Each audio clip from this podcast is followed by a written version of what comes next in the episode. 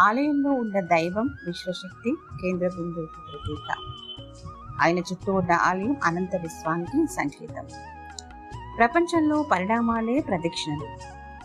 మన మనోవాఖ్యాయ కర్మలు పరమేశ్వరుని చుట్టూ పరిభ్రమించాలన్నదే ప్రదక్షిణలోని ఈ ప్రధానోద్దేశం నమస్కారం. గోపికా విశ్వం శ్రీ రాధకృష్ణ తెలుగు పాడ్కాస్ట్ వింటున్న శ్రోతలందరికీ యూనివర్సిటీ మరొకసారి శుభాభివందనలు తెలియజేస్తూ ఇవాల్టి సంచికలో భాగంగా మనం ఏష ధర్మ సనాతన శ్రీ సామవేద షణ్ముఖ శర్మ గారి రచన సంపుటి నుంచి ప్రదక్షిణలో పరమార్థం గురించి శ్రీ షణ్ముఖ శర్మ గారు చెప్పినటువంటి విశేషాలను గురించి తెలుసుకుందాం. భగవద్ ఉపచారాలలో ప్రదక్షిణ నమస్కారం చివరిది. అంతేకాదు పరిపూర్ణమైంది కూడా.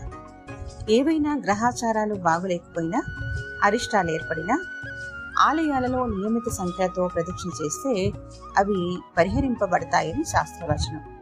ఇది చాలా మందికి అనుభవ సిద్ధమైంది కూడా. ఆలయాలలో చేసే ప్రదక్షిణలు చాలా రకాలున్నాయి. మామూలుగా ధ్వజస్తంభం నుండి ప్రారంభించి తిరిగి చివరకు బలిపీఠం వద్దకు చేరుకొని దైవాన్ని నమస్కరించడం ఒక ప్రదక్షిణ క్రమం. చండీశ్వరుడున్న శివాలయంలో ప్రదక్షిణ విధానం మరొక పద్ధతిలో ఉంటుంది. దానికి చండీ ప్రదక్షిణం అని పేరు. ఇంట్లో పూజల సందర్భంలో ఆత్మ ప్రదక్షిణ చేయాలి. గుడులలో ఆత్మ ప్రదక్షిణ చేయరాదు. ప్రదక్షిణలో చాలా మర్మాలున్నాయి. ఆలయంలో ఉన్న దైవం విశ్వశక్తి కేంద్ర బిందువుకి ప్రతీక. ఆయన చుట్టూ ఉన్న ఆలయం అనంత విశ్వానికి సంకేతం. ప్రపంచంలో పరిణామాలే ప్రదక్షిణలు. జీవితం అంటేనే ఒక చుట్టు అంటే ఆవృతం. జననం నుండి మరణం వరకు ఈ విశ్వంలో మన జీవితమే ఒక ప్రదక్షిణ. ఇలా ఎన్నో చుట్లలో జన్మ పరంపరలలో సంపాదించుకున్న కర్మల ఫలితాన్ని ఈ జన్మలో అనుభవిస్తాం. అయితే ప్రదక్షిణ పేరుతో పరమాత్మని చుట్టూ తిరగడం వల్ల జన్మల చుట్టతో చేసిన కర్మల దుష్ఫలితాలను తొలగించుకోగలం. అంతేకాదు అత్యధిక ప్రదక్షిణలు చేయడం వలన రానున్న జన్మల చుట్లను కూడా అధిగమించగలం. విశ్వంలో నాడు తిరిగిన చుట్లు మళ్ళీ తిరగడం మన వల్ల కాదు. అందుకే విశ్వేశ్వరుని చుట్టూ తిరగడం. జననం మరణం బంధం మయాచక్ర మీ తీరీతం అని శివపురాణంలో చెప్పబడింది. జననం మరణం బంధం మాయాచక్రం మీ తీరీతం. క్రియా జపరూపం హి ప్రణవంతు ప్రదక్షిణం.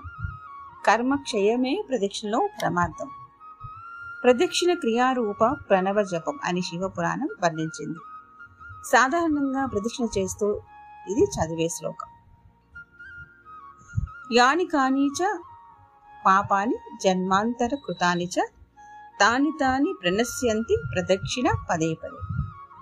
వివిధ జన్మలలో చేసిన పాపాలన్నీ ప్రదక్షిణలోని ఒక్కొక్క అడుగుతో తొలుగుతాయని పై శ్లోకంలోని ఆంతర్యం. దుఃఖాలకు మూలమైన పాపాలు తొలగడంతో జీవుడు శుద్ధుడై దుఃఖాన్ని అతిక్రమిస్తున్నాడు. సూర్యుని నుండి ఉద్భవించిన గ్రహ సమూహం సూర్యశక్తి వలననే వివిధ గతులలో సంచరిస్తున్నట్లే విశ్వంలో ప్రతి అణువు పరమాత్మను అనే కేంద్రం చేసుకుని ఆయన ఇచ్చిన శక్తితోనే తిరుగుతూ ఉన్నాయి. నిజానికి పుడమి ఆత్మ ప్రదక్షిణ చేస్తూ సూర్యదేవుని చుట్టూ ప్రదక్షిణ చేస్తోంది కదా. మన మనోవాక్కాయ కర్మలు పరమేశ్వరుని చుట్టూ పరిభ్రమించాలన్నదే ఈ ప్రదక్షిణలోని ప్రధాన ఉద్దేశం. ఒకప్పుడు కైలాసంలో విశ్వమంతా తిరిగి శీఘ్రంగా వచ్చిన వానికే గణాధిపత్యం అనే షరతు విధించినప్పుడు కుమారస్వామి మయూర వాహనం పైకెక్కి విశ్వాన్ని చుట్టి రావడానికి బయలుదేరాడు. మూషిక వాహనుడైన మహాగణపతి అలా వెళ్ళలేకపోయాడు. కానీ తెలివిగా పార్వతీ పరమేశ్వరుల చుట్టూ ప్రదక్షిణ చేశాడు. చిత్రంగా సుబ్రహ్మణ్యుడు వెళ్ళిన ప్రతి చోట అంతకు మునిపే గణపతి వచ్చి వెళ్ళిన జాడలు కనిపించాయి. ముందుగా విశ్వాన్ని చుట్టి వచ్చిన వాడు వినాయకుడేనని నిర్ణయించి శివుడు ఇతర దేవతలు అతనికే గణాధిపత్యాన్ని ఇచ్చారు.